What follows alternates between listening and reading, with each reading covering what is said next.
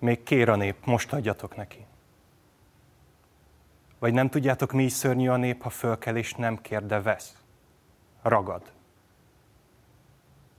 Nem hallottátok Dózsa György hírét?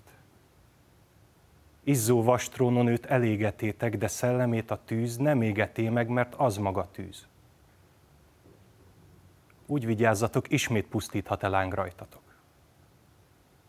És a néphajdan csak eledelt kívánt, mivel hogy akkor még állat vala. De az állatból végre ember lett, és emberhez illik, hogy legyen joga. Jogot tehát. Emberjogot a népnek mert jogtalanság a legrúttabb bélyeg Isten teremtményén, és ki rásüti, Isten kezét el nem kerülheti. És miért vagytok ti kiváltságosok? Miért a jog csupán ti nálatok? Apáitok megszerzik a hazát, de rája a népizzadás csorog. Mit ér csak ekképp szólni itt a bánya? Kéz is kell még, mely a földet kihányja, amíg föltűnik az arany ere, és e kéznek nincsen semmi érdeme. És ti, kik valljátok olyan gőgösen, milyen a haza és milyen a jog, azátokkal mit tennétek vajon, ha az ellenség ütne rajtatok? De ezt kérdeznem. Engedelmet kérek, majd el felettem győri vitésségtek. Mikor emeltek már emlékszobrot a sok hős lábnak, mely ott úgy futott? Jogot a népnek az emberiség nagy szent nevében adjatok jogot, s a hon nevében egyszer mind, mely eldől, ha nem nyer új védoszlopot. Az alkotmány rózsái tiétek, töviseit a nép közé vetétek. Ide a rózsa néhány levelét, és vegyétek vissza a tövis felét. Még kér a nép. Most adjatok neki. Vagy nem tudjátok, mi is szörnyű a nép, ha fölkel és nem kér, de vesz. Ragad. Nem hallottátok Dózsa György hírét? Izzó vastrónon őt elégetétek, de szellemét a tűz nem égeté meg, mert az maga tűz. Úgy vigyázzatok, ismét pusztíthat a láng rajtatok.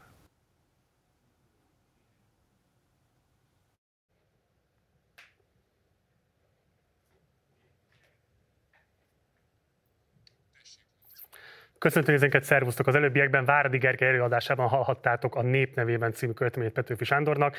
Ezzel kezdetét is veszi a Petőfi Sándor megszületésének 200. évfordulóján szervezett emlékadásunk. Petőfi ikonikus alakja a magyar kultúrának, a magyar irodalomnak, szemét legalább annyi félreértés, mint amennyi mítosz övezi. A mai este folyamán arra teszünk kísérletet, hogy ennek egy szeletét megmutassuk, lehetőségeink szerint a lehető legkomplexebb módon. Több további versolvasással is készültünk a számotokra, számos meghívott vendéggel, illetve zenei produkcióval is, tehát érdemes lesz a mai este folyamán velünk maradnotok. Most az első blogban Petőfit, a költőt és a politikus fogjuk kivesézni. Itt vannak vele már meghívott vendégeim. Szilágyi Márton, irodalomtörténész, az LTB BTK oktatója, szervusz, szervusz, illetve Herman Robert történész, a Magyar Történelmi Társulat elnöke, szervusz. szervusz. Robert, elsőként hozzád fordulok, és úgy szól a kérdésem, hogy ugye Petőfinek a gyerekkor a rendes magyar, a magyar rendies társadalom végkorszakában telik a kiskunságon. Mi az, amit érdemes tudnunk erről a társadalmi berendezkedésről, ami ezen a földrajzértségen volt tapasztalható?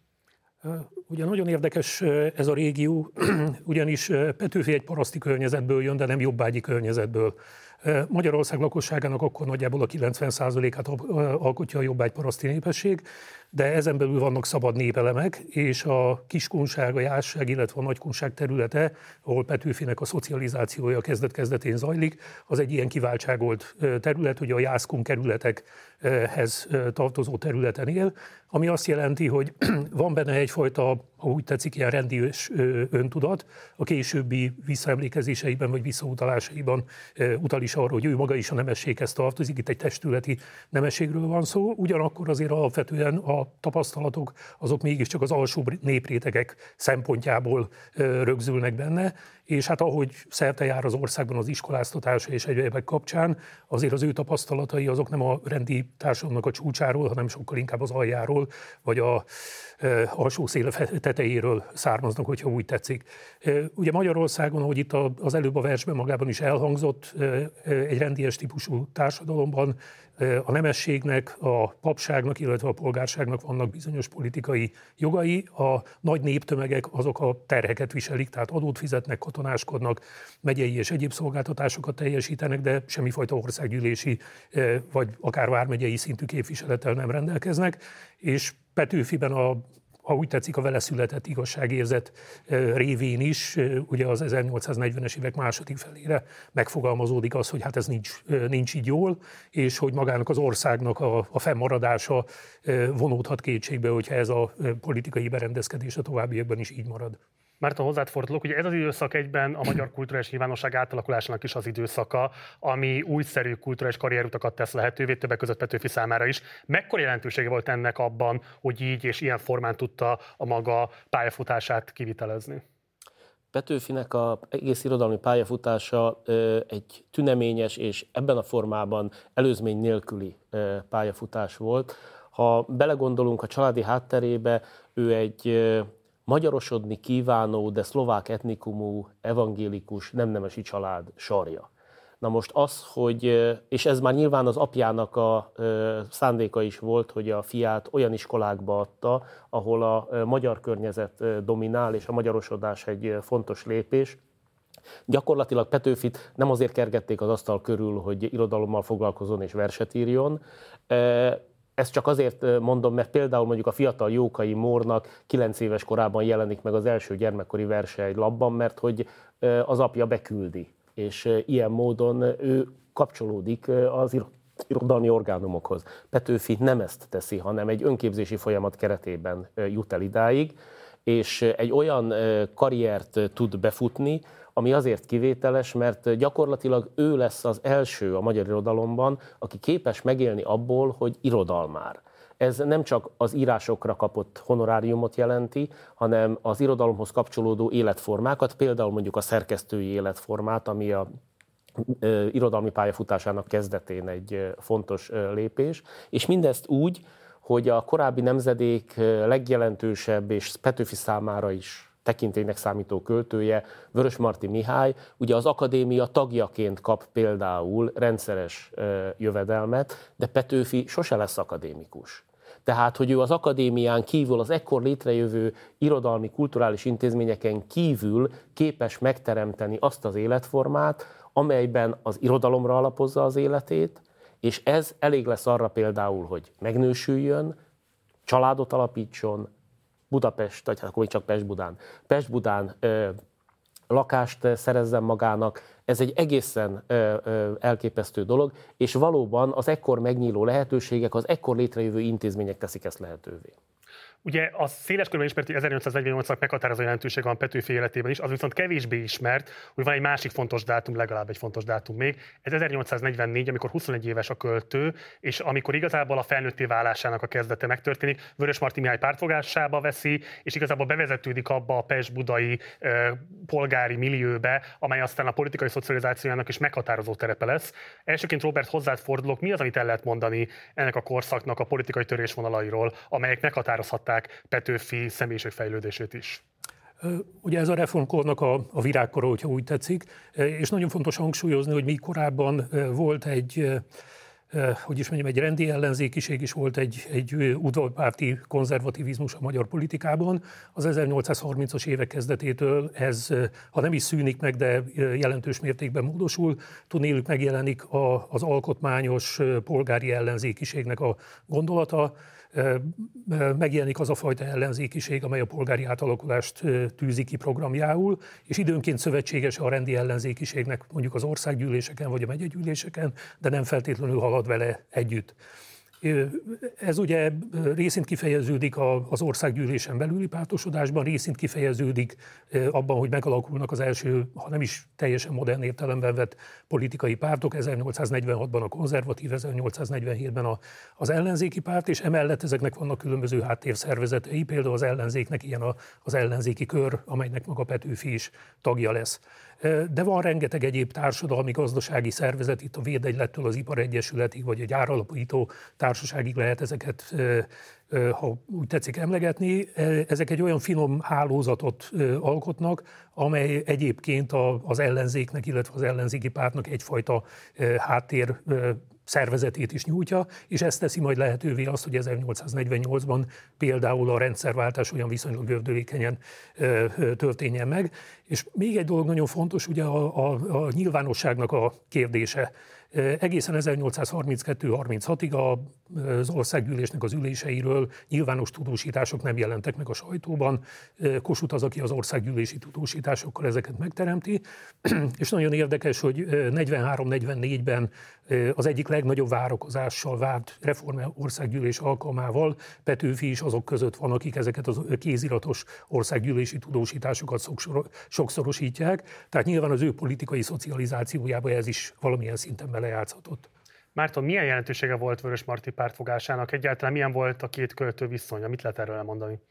Ez egy nagyon izgalmas kérdés, mert Vörös Marti nem úgy viselkedik Petőfivel, ahogyan általában egy idősebb költő szokott viselkedni egy nála jelentkező fiatal költővel. Petőfi úgy érkezik föl Debrecenből Pestre, hogy mindent egy lapra tesz föl, és a verseit egyedül Vörös Marti ítéletétől teszi függővé, tehát hogy mi lesz a sorsa annak, amit ő akar. Ekkor dönti azt el, hogy nem színész lesz, hanem író. És Vörös Marti nem úgy bánik vele, hogy általában az idősebb írók szoktak, hogy megdicsérik a kéziratot, és utána hagyják az egész ügyet úgy, ahogyan van, hanem Vörös Marti segíteni akar Petőfinek. És nem csak abban, hogy a verseknek nyilvánosságot teremtsen, tehát nem csak az, hogy a általa vezetett nemzeti körben elkezd gyűjtést szervezni Petőfi kötetének a kiadására, hanem Petőfinek állást is szerez, és ez az állásszerzés ez azért is érdekes, mert amit a Robi az előbb mondott, azt én még azzal egészíteném ki, hogy Petőfi azzal, hogy 44-ben Petőfi hogy Vörös Martihoz elmegy, egy sajátos hálózat kapcsolatrendszernek a egyik járulékos elemévé válik.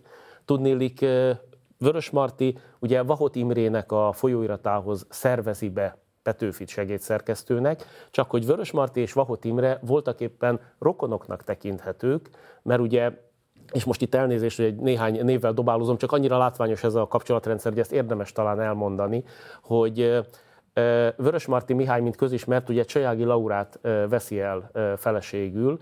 Még volt Csajági Laurának két testvére, az egyik Bajza Józsefnek a felesége lett, aki Vörös Martinak régi barátja, és valószínűleg Bajza révén ismeri meg Vörös Marti a jövendőbeliét. A harmadik Csajági lány egy Csapó János nevű ügyvédnek a felesége lesz, és ebből a házasságból ö, születik ö, néhány lány, az egyik ö, ö, az egyik csapólány ugye Vahot Sándornak lesz a felesége, ennek a Vahot Sándornak a testvére Vahot Imre, tehát ilyen formán Vörös Marti Mihály voltak éppen nagybátyja, vagy hát ilyen viszonyban van Vahot Imrével. A harmadik Vahot lány pedig Vahot Kornélia Erdélyi Jánosnak lesz a felesége, annak az Erdélyi Jánosnak, aki a Pesti Divathatnak a korábbi tulajdonosa, és aki Vahot Imrére bízza a folyóiratot, és a Vahot testvéreknek pedig van egy olyan unoka testvére, akit úgy hívnak, hogy Kossuth Lajos. Hm. Na most hát azzal, hogy Petőfi bekerül, és hát a csapó család egyik lányát ugye Csapó Etelkének hívják, ebbe lesz szerel, ő bele lesz szerelmes Petőfi, és hozzáírja a Cipruslombok Etelke sírjáról című versciklusát. Tehát, hogy Petőfi azért is tűnik fontosnak, és Vahot ezt feltetőleg nagyon pontosan megérzi, hogyha valaki, aki kívülről érkezik, és ilyen gyorsan, ilyen hirtelen magára tudja irányítani ennyi embernek a figyelmét, akkor azzal érdemes valamit kezdeni, mert ez az ember, ez, ha úgy tetszik, akkor rendelkezik annyi érdekességgel, hogy be lehet építeni a nyilvánosságba. Akkor ebből menjünk tovább, Robert, és ezt hozzászegezem ezt a kérdést. Tehát ugye 1844 valóban az első kötet megjelenése, illetve két fontos epikus költemény, János Vitéz és Helyiség Kalapácsának a megjelenési dátuma is egyben. Kik olvasták Petőfit, és volt-e, ha is igen, akkor pontosan miben állt az ő politikai, kulturális jelentősége abban a korszakban? Hát ugye jó magam nem vagyok irodalomtörténész, de azt lehet tudni, hogy nyilván egyrészt a, a alakuló városi nyilvánosság, tehát a városi magyar nyelvű polgárság, itt a magyar nyelvűt nagyon fontos hangsúlyozni, mert hogy ebben az időszakban a magyarországi városoknak, főleg a szabadkirályi városok lakosságának a jelentős része az még német anyanyelvű. Másrészt ugye az a nemesi származású értelmiség, amelyik a megyéket irányítja, vagy azoknak a szabad kerületeknek a vezetői, vagy vezető családjai, amelyek szintén foglalkoznak irodalommal, amelyek önálló szalont, vagy önálló házat visznek. Tehát itt egy viszonylag komoly nyilvánosságról van szó. Ugye manapság már ezek a példányszámok nem tűnnek olyan nagynak, bár manapság meg egyre inkább nagy, nagynak tűnnek, tehát ugye akkoriban ezek ilyen pár ezer példányban megjelenő kötetek voltak. Oh. Most ez ahhoz, igen, ugye ahhoz képest, hogy volt olyan időszak, amikor ugye itt több tízezres példányszámokról beszélünk, eh, ahhoz képest eh, nem tűnik olyan soknak, de ahhoz képest, hogy manapság meg a, ugye az internetes nyilvánosság világában hát a néhány száz példányban megjelenő költemények már komoly sikert jelentenek, ahhoz képest viszont nagyon sokat, és hát tegyük hozzá, hogy ez a, az alfabetizációnak egy jóval alacsonyabb szintjén történik, tehát egy olyan időszakban, amikor a magyarországi lakosságnak a nem tudom 80%-a vagy 90%-a az legfeljebb a saját nevét tudja aláírni, de mondjuk olvasni vagy írni önállóan ténylegesen nem képes. Ugye itt fontos hangsúlyozni, hogy azért cenzúra van az országban, tehát minden nyomtatermék, ami kikerül, azt előtte a cenzor szigorú szeme megnézi, és azoknak a programadó politikai költeményeknek egy jelentős része, amelyeket manapság annyira ismertek tekintünk, ezek egyszerűen nem kerülhetnek ki a nyilvánosság elé még ugye egészen 1848. március 15-ig, de maga az, hogy valaki egy ilyen teljesen friss hangon szólal meg ami nincs tele mitológiai utalásokkal, ami nem igényel különösebb latin és görög műveltséget, hanem gyakorlatilag bárki számára olvasható és bárki számára élvezhető. Ez szerintem annyira kinyitja a Petőfi közönségének a, az ajtaját, vagy a Petőfi közönségének a, a nagyságát, hogy ez önmagában már egyfajta biztosítéka lehet a sikernek. Márton, te arra utaltál, hogy ö, előzmények nélküli, ilyen szabálytalan Petőfi költészete, és ugye ez egy széles körben elterjedt kánon jellemzője a Petőfi életműnek. Ugyanakkor, és kíváncsi hogy mit gondolsz erről, Margó István, ami a régen literál megjelent írásában pont azt hangsúlyozza, hogy az életműt inkább az egyenetlenség jellemzi. Egyszerre, mint hogyha most interpretálom őt, mint hogyha beszorulna az újítás és a konvenció közötti részbe. Éppen ezért kérdezem tőled, hogy szerinted inkább reformernek tekinthető az ő költészete, vagy ténylegesen forradalminak? Petőfinek természetesen egyenetlen az életműve. E, ne feledjük el, hogy olyan költői pályáról van szó, amelyik mondjuk hat évre terjed ki, hogyha leszámítjuk a legfiatalabb kori zsengéket, itt egy hat évről van szó, amelyik ráadásul benső évszámokkal és korszakokkal is nagyon erősen tagolt. Mert Petőfit azért az jellemezte, hogy amikor rátalál valamilyen hangütésre, valamilyen műfajra, ami sikernek tűnik, akkor villámgyorsan odahagyja, és belekezd valami másba, ami kockázatos, és nem biztos, hogy sikerre vezet. Vannak nagyon jó döntései, és vannak kevésbé jók. Tehát például mondjuk a felhők ciklussal komoly áttörést és komoly sikert nem lehetett elérni, de például nagyon hamar lemond arról, hogy népies helyzetdalokat írjon, miközben más költő nyilván arra árt volna rá, hogy ha az egyszer működik, akkor egész élete végéig azt írja, mert hát ez a siker, ezt el lehet adni.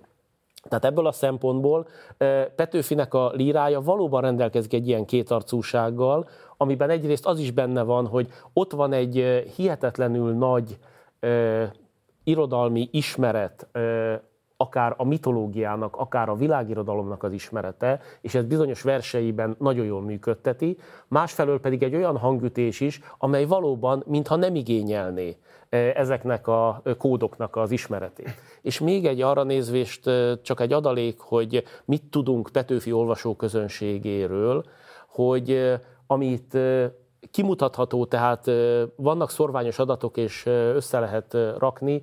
Ez a Petőfi indulását jellemző társadalmi környezet, ezek az alföldi mezővárosok. Ennek a értelmiségi honoráció rétege például az, amelyik nagyon erősen Petőfi hívévé szegődik, és ebben a környezetben Petőfinek a megzenésített népies bordalai vagy helyzetdalai kiszorítják a korábban ott társaséneként funkcionáló csokonai költeményeket, tehát Petőfi mint egy átveszi azt a helyet, amit korábban csokonai tölt be ezekben az alföldi mezővárosi társaságokban. E, tehát ez az, amit például biztosan tudunk, hogy ott nagyon komoly hatása volt, és a Petőfi anekdoták is, amelyeket utólag néprajzi eszközökkel gyűjtöttek, azok például ebből a rétegből származnak a leginkább. Robert, ejtsünk szót a forradalom és Petőfi kapcsolatáról. Nyilván köztudomásul az, hogy meghatározó alakja volt a 48-as eseményeknek. Azt viszont kicsit elfedi ez az egész együttes, hogy hát azért ő a forradalom mainstream szellem irányzatával erőteljesen szembejezkedett életi utolsó időszakában. Tehát a liberális nacionalizmussal szemben sokszor szocialisztikus követeléseket fogalmazott meg. Mi az, amit biztosan el lehet mondani Petőfi életnek utolsó két évének politikai követeléseiről? Ez azért egy nagyon nehéz kérdés, mert ellentétben mondjuk a, a mainstream képviselőivel, tehát egy Kossuthtal, egy Deákkal vagy egy Széchenyivel, Petőfi soha nem foglalta össze, te, hogy is mondjam, tematikusan és téziszerűen a maga politikai nézeteid.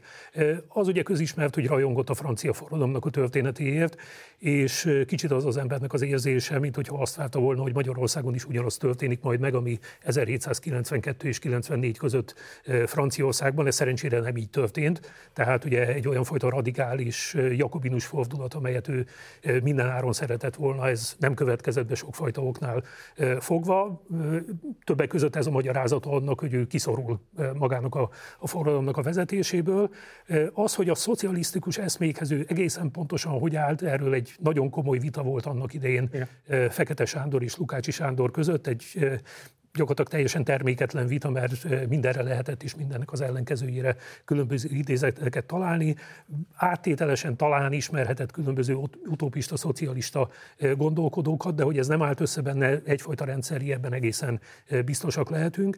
És hát azért a, a döntő fordulat időszakában, tehát 1848 tavaszán illetve 1848 őszén, amikor bekövetkezik a Bécsi udvarnak a nyílt fegyveres támadása Magyarország ellen, akkor viszont Petőfi is, ha úgy tetszik, beállt a sorba, Ugye az első esetben együttműködött a Pozsonyi Országgyűléssel, a második esetben pedig a, hogy is mondjam, költőként, a, ha nem is a szabadsághoz költőjének, de egyfajta ilyen lelkesítő funkciónak próbált meg eleget tenni a különböző verseivel, vagy akár az egyenlőségi társulat felhívásának a, a megfogalmazásával.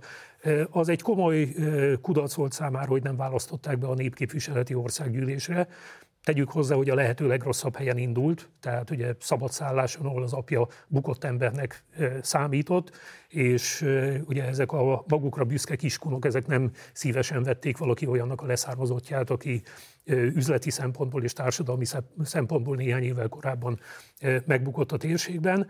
De tegyük hozzá, hogy ugye Petőfi azok közé tartozott, akik úgy akartak politizálni, hogy igazat mondtak a választóknak, és hát tudjuk, hogy ez soha nem jó ajánló levél. Ugye nem lehet olyanokat írni, hogy, hogy egész Magyarország kutya alázatosságú ország volt, és ti az elsők és nem az utolsók voltatok ebben a ebben a virtusban, és Magyarország olyan, mint egy nagy asztal, amelyet még meg kell gyalulni, és én már sok tuskót meggyalultam, és ajánlkozom, hogy gyalul leszek a kezetekben. Tehát ezt, hogyha félre lehet értelmezni, félre fogják, és Petőfi esetében ez sikerült.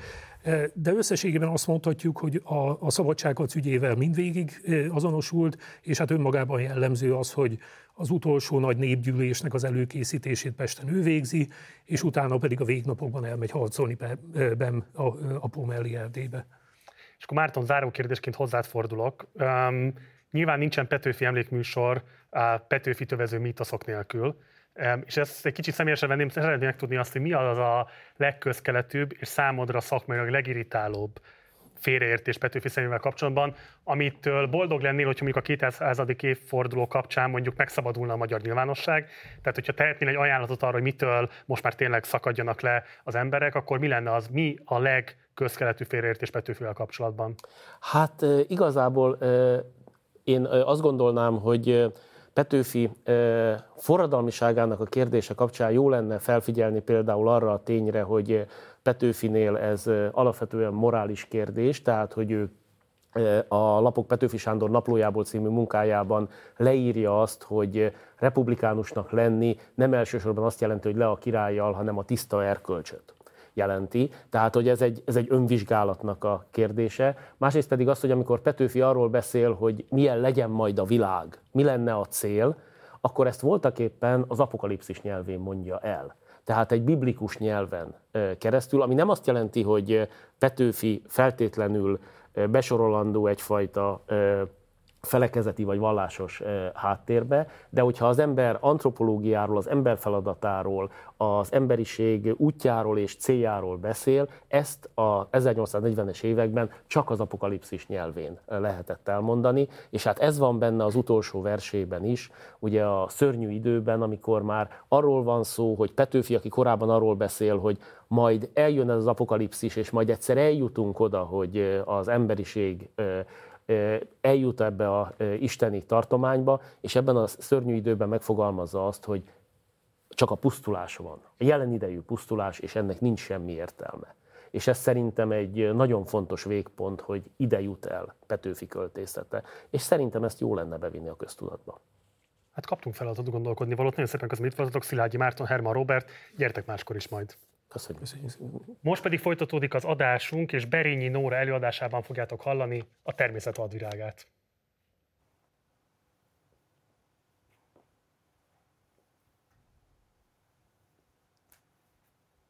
Mit ugattok, mit haraptok engemet hitványebek? Torkotokba, hogy megfultok, oly kemény koncot vetek. Nyírbáljatok üvegházak satnyas arjadékain. A korláttalan természet vadvirága vagyok én. Nem verték belém tanítók bottal a költészetet. Iskolai szabályoknak lelkem sosem engedett. Támaszkodjék szabályokra, ki szabadban félvem én. A korláttalan természet vadvirága vagyok én. Nem virítok számotokra árva finnyás kóficok, kiknek gyönge kényes romlott mindjárt háborog. Van azért, ki épizléssel üdvezelve jön elém a korláttalan természet vadvirága vagyok én. Hát azért nekem örökre szépen békét hagyjatok. Úgy sok gyümölcsi munka falra borsót hánynotok. És kedvetek, ha jön kötődni, úgy kapkodjatok felém. A természetnek tövises vadvirága vagyok én.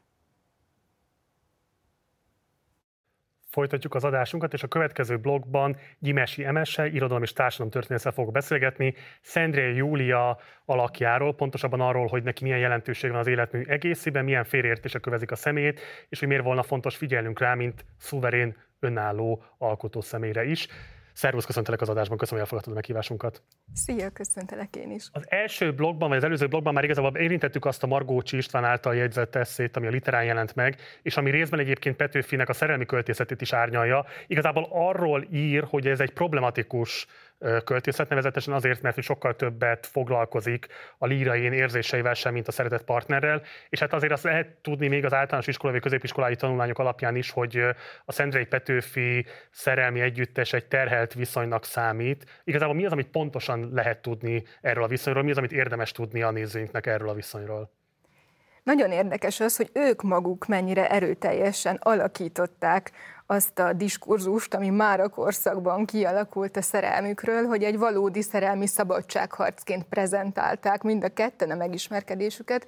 Azért mondom, hogy mind a ketten, mert nem csak Petőfi publikálta a szerelmes verseit, hanem amikor összeházasodtak, akkor Szentre Júlia napló részleteit is kiadták.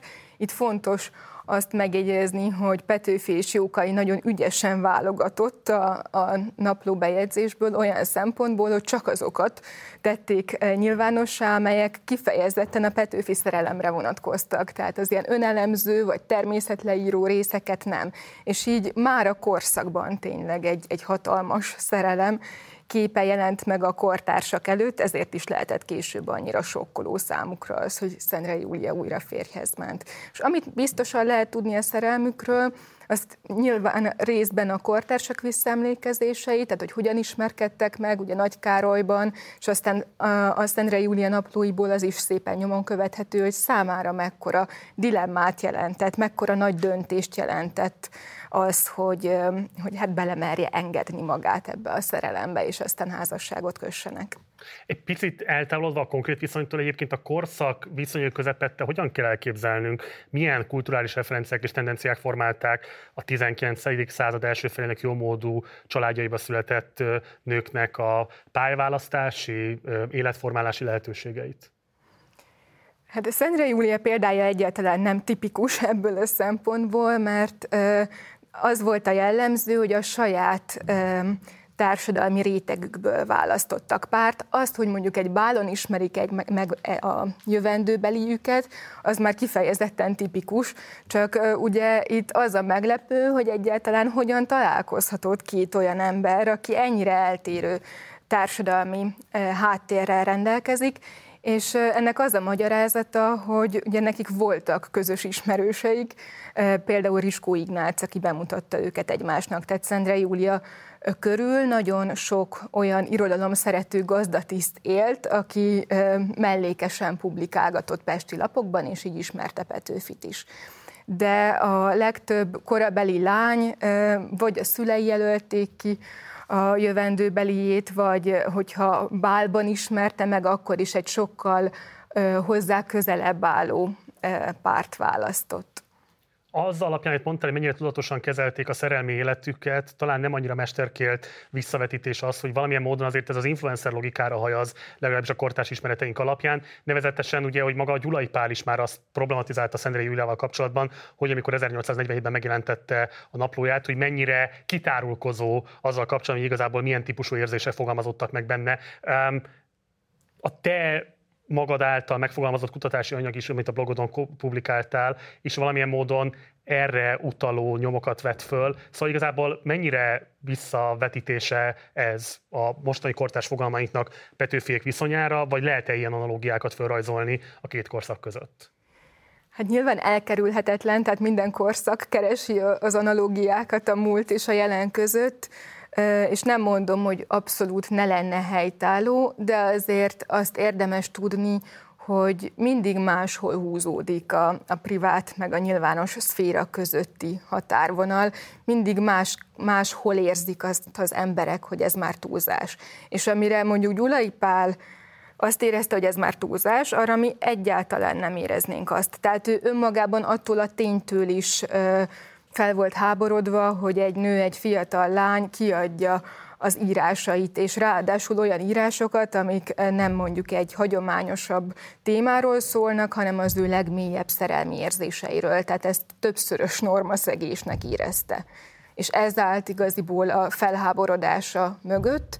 Úgyhogy szerintem a párhuzam az sokkal inkább mondjuk a Petőfi magatartása és a jelen között van, Lényegében azért, mert hogy ő, őt tekinthetjük az első olyan költőnek, aki nagyon tudatosan formálta meg a saját imázsát. Ezt akarom kérdezni, tehát hogy akkor ez, ez a tudatosság mégiscsak jelen ezt a kettősüket, és most nem azt akarom feltétlenül mondani, hogy termékesíteni akarták volna a privát életüket, de hogy azért azt hamar felfedezték, hogy hogyan lehet egymás mellé rendelni a művészeti, a politika és a magánéleti jelentőséget, és ezzel a személyeket övező érdeklődést legalábbis tartósítani. Igen, de ebben egyébként nagy különbség van Petőfi és Szendre Júlia között, mert Szendre Júlia később, amikor kialakította a saját önálló pályafutását, akkor ö, írt arról is, ezeket nem publikálta a korszakban, hogy, hogy mi az irodalom lényege, vagy mi, mi az irodalmár hivatásnak a, a lényege, és ő azt gondolta, hogy egyáltalán nem szabad üzletnek tekinteni az irodalmat. Ugye ez nagyon érdekes, hogy éppen Petőfi özvegye gondolja ezt, de ő úgy vélte, hogy ez egy annyira tiszta hivatás, hogy annyira elkötelezettnek kell lenni annak, aki ezt űzi, hogy nem engedheti, hogy befolyásolja bármilyen, bármilyen külső ok, például a, a pénzkereseti vágy, tehát ő, ő rá ez egyáltalán nem volt a későbbiekben jellemző. Ugye már a bevezetőben említettem azt, hogy mennyire problémás az, hogy Szendré alakját igazából Petőfi felől olvassuk, és igazából az egész életmű, az azt övező mítoszok és így tovább terhesen helyezkedik rá arra, hogy egyáltalán meg tudjuk fel tudjuk fedezni Szendre Júlia költészetét. Mi az, amit érdemes tudnunk az ő költészetéről, mi az, amit érdemes tudnunk az ő irodalmi jelentőségéről?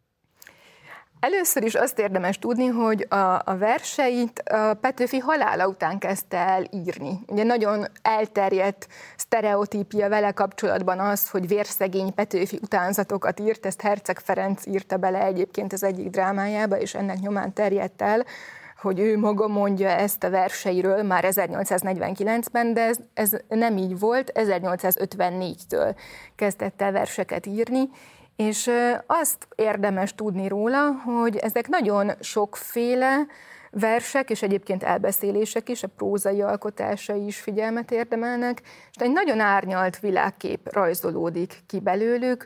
Ugye a korabeli polgári világképre is nagyon sok prózaírás a jó példa, de nagyon sok olyan műve is van, ami kifejezetten az ő egyedi érzéseit és világképét fejezi ki, például azt, hogy mennyire a belső világot tartja fontosnak, és nem a, kívülről is érzékelhető dolgokat.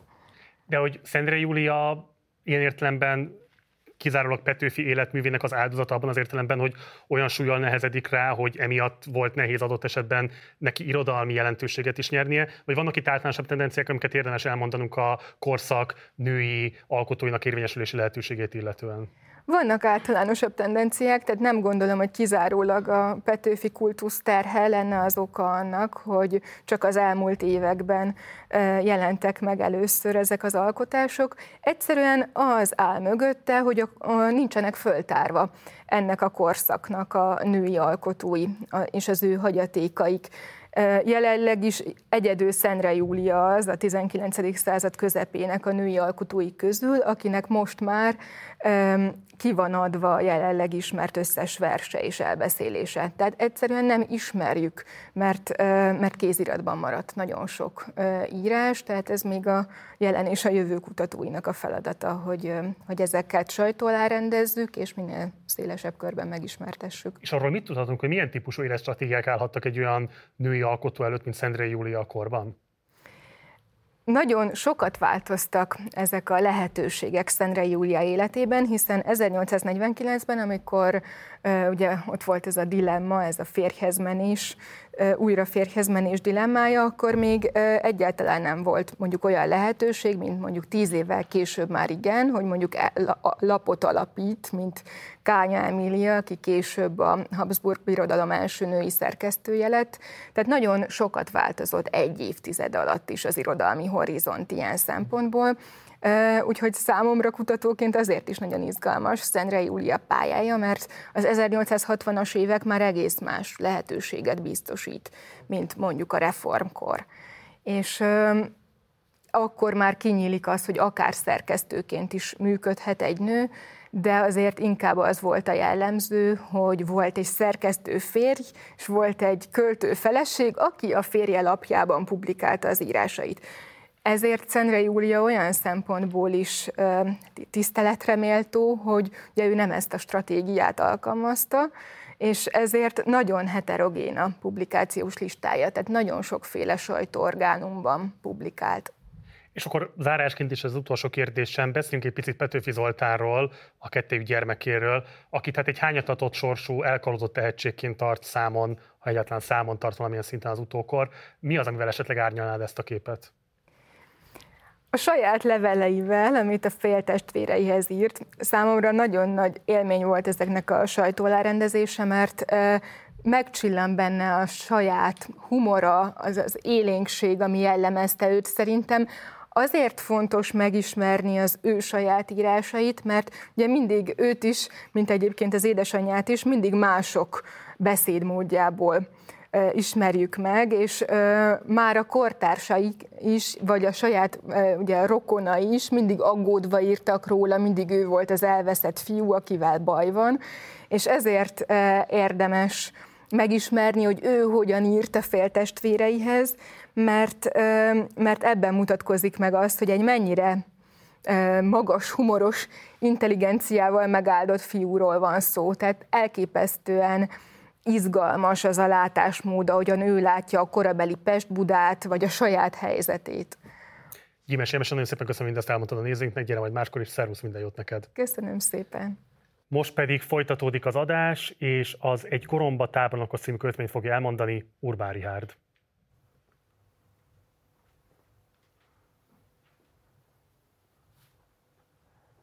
Tábornok úr, én nem tartom magam nagy embernek, de akkorácska csak vagyok, hogy oly parányok, aminő ön, levet kalappal szóljanak velem. S ön engemet gorombaságival elhalmozott, hogy két orcám pirult. Igen, pirultam, de nem magamért. Pirultam a magyar sereg miatt, hogy annak egy így tábornokja van. Tábornok úr, van ellenség elég. Gorombáskodjék, azzal ott szabad. De bánjék szépen a jó honfiakkal. Különben azt hiszük, hogy őket elszándékszik ön kergetni a seregből. És ez kemény vád lenne majd. Kemény vád. És gorombaságit éppen rajta műzi. Nem féle ön, hogy tollamnak hegyére tűzöm felönt? Ez a toll. Istenemre hegyesbe a törni, és lelkiismeretni, és akit megszúrok véle, fáj neki. Még akkor is, ha sír férgei cirogatják ott lenn a föld alatt. Kiírnám önt itt név szerint. De amit saját kardjával tenni képtelen, tollammal tenni én nem akarom. Nem fogom önt megörökíteni. Csak azt ajánlom, hogyha még leszen szerencsétlenségünk egymáshoz, akkor beszéljen vélem emberségesen, mert én ugyan nem tartom magamat nagy embernek, de akkorácska csak vagyok, hogy oly parányok, aminő ön, levet kalappal szóljanak velem következő blogban az életmű utóéletével, az azt övező kultusszal, illetve az oktatásban fölmerő dilemákról is fogunk majd beszélgetni. Itt van velem Nényei Pál, író, középiskolai tanár, szervusz, illetve Kalla Zsuzsa, a Petőfi Irodalmi Múzeum gyűjteményi főigazgató helyettese, szervusz. szervusz. És akkor elsőként Pál hozzád fordulok, ugye um, te többször is problematizáltad azt, hogy a kulcsuk jelenség kicsit nagyon nyomja magát az életművet, nevezetesen, hogy nagyon sok életrajzi elem felől próbáljuk olvasni az irodalmi teljesítményt. Ugyanakkor talán pont Petőfi esetében ez egy erőteljesen indokolt olvasási stratégiának tűnik nevezetesen azért is, mert hogy nagyon rövid időszakról van szó, amelyben hát nyilvánvalóan meghatározó jelentőségű volt az, hogy milyen társadalmi politikai mozgásokban vett részt maga Petőfi. Um, szóval te hogyan tanított például a szerzőt? Először is arra reagálok, hogy a kulcsuk jelenségre, tehát attól még, hogy indokoltnak tűnik, nem biztos, hogy érdemes használni az, az oktatásban. Hát amikor az ember történész, akkor persze nyugodtan használhatja az életművet ilyen, akár forrásanyagként is. Hát én úgy szoktam tanítani, és ez eléggé hát izzadságos dolog, hogy valamennyire lehántani róla a Petőfiről azt a sok mindent, amit éppen a kultusz meg mindenféle kapcsán tudunk róla. Tehát én úgy látom, hogy, hogy költésztet olvasni manapság bármilyen, akár politikai erőtérben, amiben mindig elhelyezkedik Petőfi Sándor. Tehát azt tudjuk, hogy mindig egy politikai előtérnek a, a szereplője lett, iszonyú nehéz. Tehát, tehát a tisztán olvasni a költészetet egy ilyen helyzetben, ez, tehát én ezzel szoktam kezdeni, hogy, hogy megpróbálom leválasztani a mindenféléről azt, ami a költészet. És akkor, hogyha ott vagyunk, akkor megkezdődhet a munka végül is. Zsuzsa, te szakértője vagy a Petőfi kultusznak, és nem is az a kérdésem hozzá, hogy mit gondolsz, melyik a legkártékonyabb kultuszelemek, hanem inkább arra vagyok kíváncsi, hogy tudományos eszközökkel mennyire lehet egyáltalán ezekkel szemben kritikai szempontokat fölhozni. Egyáltalán feladata a tudománynak, hogy ilyen szempontból lehántsa a mítoszt az életműről, vagy el kell fogadni, hogy ez természetes velejárója egy ilyen jelentőségű életműnek, mint ami Petőfié? Hát azt hiszem nagyon megtisztelő a, a szakértő kifejezés. A 90-es években a rendszerváltás után indult egy olyan mozgalom, egy ilyen kultuszkutató mozgalom, ami az irodalmi kultuszoknak a világát próbálta feltérképezni. Ehhez aztán később mindenféle társadalomtörténeti irány csatlakozott. Ez egy nagyon izgalmas dolog, ugye ez magával az emlékezett történettel foglalkozni, és ugye nem véletlen, hogy éppen egy, egy társadalmi fordulat kapcsán jött a tudományban ez a, ez a, ez a fordulat. Én azt gondolom, hogy most a, a 2010-es években az emlékéveknek a szokása az, ami, ami érdemes egy picit arra, hogy, hogy figyeljünk rá, hiszen rengeteg emléké van, szerintem az emberek nem is tudják, hogy mennyi. Ezeknek gyakorlatilag talán nincs is igazán hatékonysága, vagy talán nem is jut el mindenkihez, nem tudom, hogy fogalmazok jól. Nekem szerencsém volt ugye az aranyemlékévet 2017-ben végig rodeózni, és ez nagyon elgondolkoztatott, úgyhogy 2019-ben Margócsi István szakértésével készítettünk egy kiállítást, Bolyongó Üstökös, a Petőfi kultusz alakváltozatai címen, és itt négy emlékévet vettünk szemügyre, a századfordulónak, tehát a szabadságharc 50. évfordulójának a, a, az időpontját, tehát 1898-at, utána 1923-at, a születésnek a századik évfordulóját, 1948-at, 49-et, ez is egy nagyon izgalmas év, és 1973-at, a 150. évfordulót.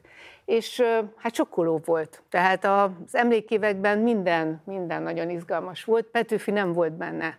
Tehát ahogy rajta van a műzli szeleten, nyomokban volt felelhető. Valójában a korszakról szól minden ilyen pro és kontra, különböző Nincs nem is a Petőfi korszakáról, hanem a, abból a Igen, korból, ami így van. Így van. És, és egy nagyon, nagyon érdekes és nagyon, nagyon jó lenyomata egy korszaknak az, hogy milyen az emlékév. Tehát ezek azt gondolom, hogy a, a, amilyen fényel megülték a Millennium kor időszakában a Petőfi emlékévet, ugye Fehéregyházára, a sírhoz Jókai elküldi a szobrát, ír egy apoteózist, szobrokat avatnak. 23-ban, ahogy Trianonról szól az egész, tehát ahogy ö, ö, természetesen az a politikai környezet az teljes mértékben rányomja a bélyegét erre a, a az évfordulóra, ugye Babics megírja a Petőfi koszorúi, hol van a szem szemével farkas szemet nézni, és utána 48-49, 48-ban még Petőfi az még mondjuk a nemzeti költő szerepében tűnik fel, és 49-re azok a szobrok, amit 48-ban rendelnek meg, már kifutottak, tehát addigra már ugye a paraszt Petőfi, a néppel tűzön vizen át, minden átkalibrálódik. És ugye Kiskörösön a köztársasági elnök nyitja meg az emlékévet a parasztházban, parasztruhában. Tehát nagyon izgalmas a 73-as emlékév, Ugye ez az az időszak, szerintem ezt viszonylag kevesen tudják, hogy a 68-as eseményeknek a lecsapódásaként, ugye ez az a 72-73-as év, amikor tüntetések vannak Budapesten március 15-én, tehát egyfajta új szimbólumá, szabadság szimbólumá válik március 15, és nyilván ezzel kapcsolatban Petőfi figurája, és nyilván áldozat szimbólummá is válik hiszen az elsírathatatlan, a szabadságharc elsírathatatlan áldozatainak az emléke. Egy nagyon érdekes gyűjteménye van a múzeumunknak ennek a képzőművészeti hatástörténetéről, úgyhogy részben erre épült a kiállítás. Borzasztó izgalmas, amit mondasz, mindjárt fogok is kérdezni még ide hozzá, de előtte Pál hozzád fordulnék, ugye tehát részt vettél az Office tankönyvek szerkesztésében, és ugye Petőfi a tizedikes évfolyamnak a tananyagában található meg. Milyen szempontokat vettetek figyelembe a szerkesztéskor? Mi az, amit a jelenlegi tankönyv kínálat nem tudott megvalósítani, és amit ti viszont szempontként bedobtatok a tanárok részére? Most szomorú választ adok, én akkor már nem voltam benne. Akkor nem voltál benne. Igen, tehát ez, én a legeslegén voltam benne, az, az izgalmas is volt, ilyen nagy füstje, meg lángja volt, meg mindenféle, de aztán ebben én konkrétan annyit tudok mondani az egészről, hogy így általánosságban, hogy szakmailag nem volt annyira átgondolt a dolog. Tehát, hogy nem volt, inkább az idővel kellett harcolni, mint szakmai kérdésekkel. És azt hiszem, hogy az egésznek ez volt a rákfenéje. Tehát én, én, én nekem ez is kellett, tehát ezt nem bírtam ki ezt a dolgot, hogy, hogy egy, egy szempont van, hogy legyen meg. Akkor másként kérdezem, hogy általánosában egyébként a tankönyvek mit mondanak Petőfiről, és szerinted hogyan lenne érdemes a gyermekei számára ezeket a szövegeket megközelíthetővé tenni? Hát nekem eléggé lesújtó tapasztalataim vannak a tankönyvekről úgy általában. Tehát amit a magyar diákság kézbe kap tankönyvként, az, az vagy, vagy egy tudományos szakirodalomból leszűrt valami, ami egyébként nagyon jó annak, aki kutat és, és bölcsész, vagy pedig valami elképesztő módon lebutított dolog. Én, én, én most a, ott tartok, hogy, hogy ha a tanár nem kompetens, akkor veszett az ügy. Tehát, hogy nagyon-nagyon kevés. Persze még van olyan is, hogy egy, hogy egy diák rendkívül tehetséges, és akkor a verseket olvassa, meg, meg ilyesmi.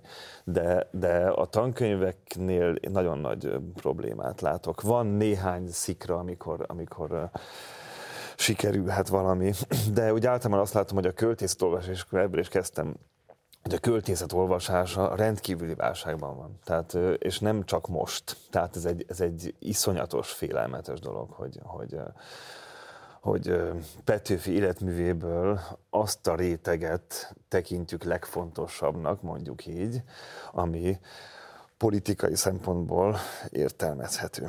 És hát ez sajnos a költészet az végtelenszer izgalmasabb, mint a politikai erőtereknek az aktuális helyzete. És ez, ez, ezzel kapcsolódom is, hogy az emlékévek sem tudnak a költővel mit kezdeni.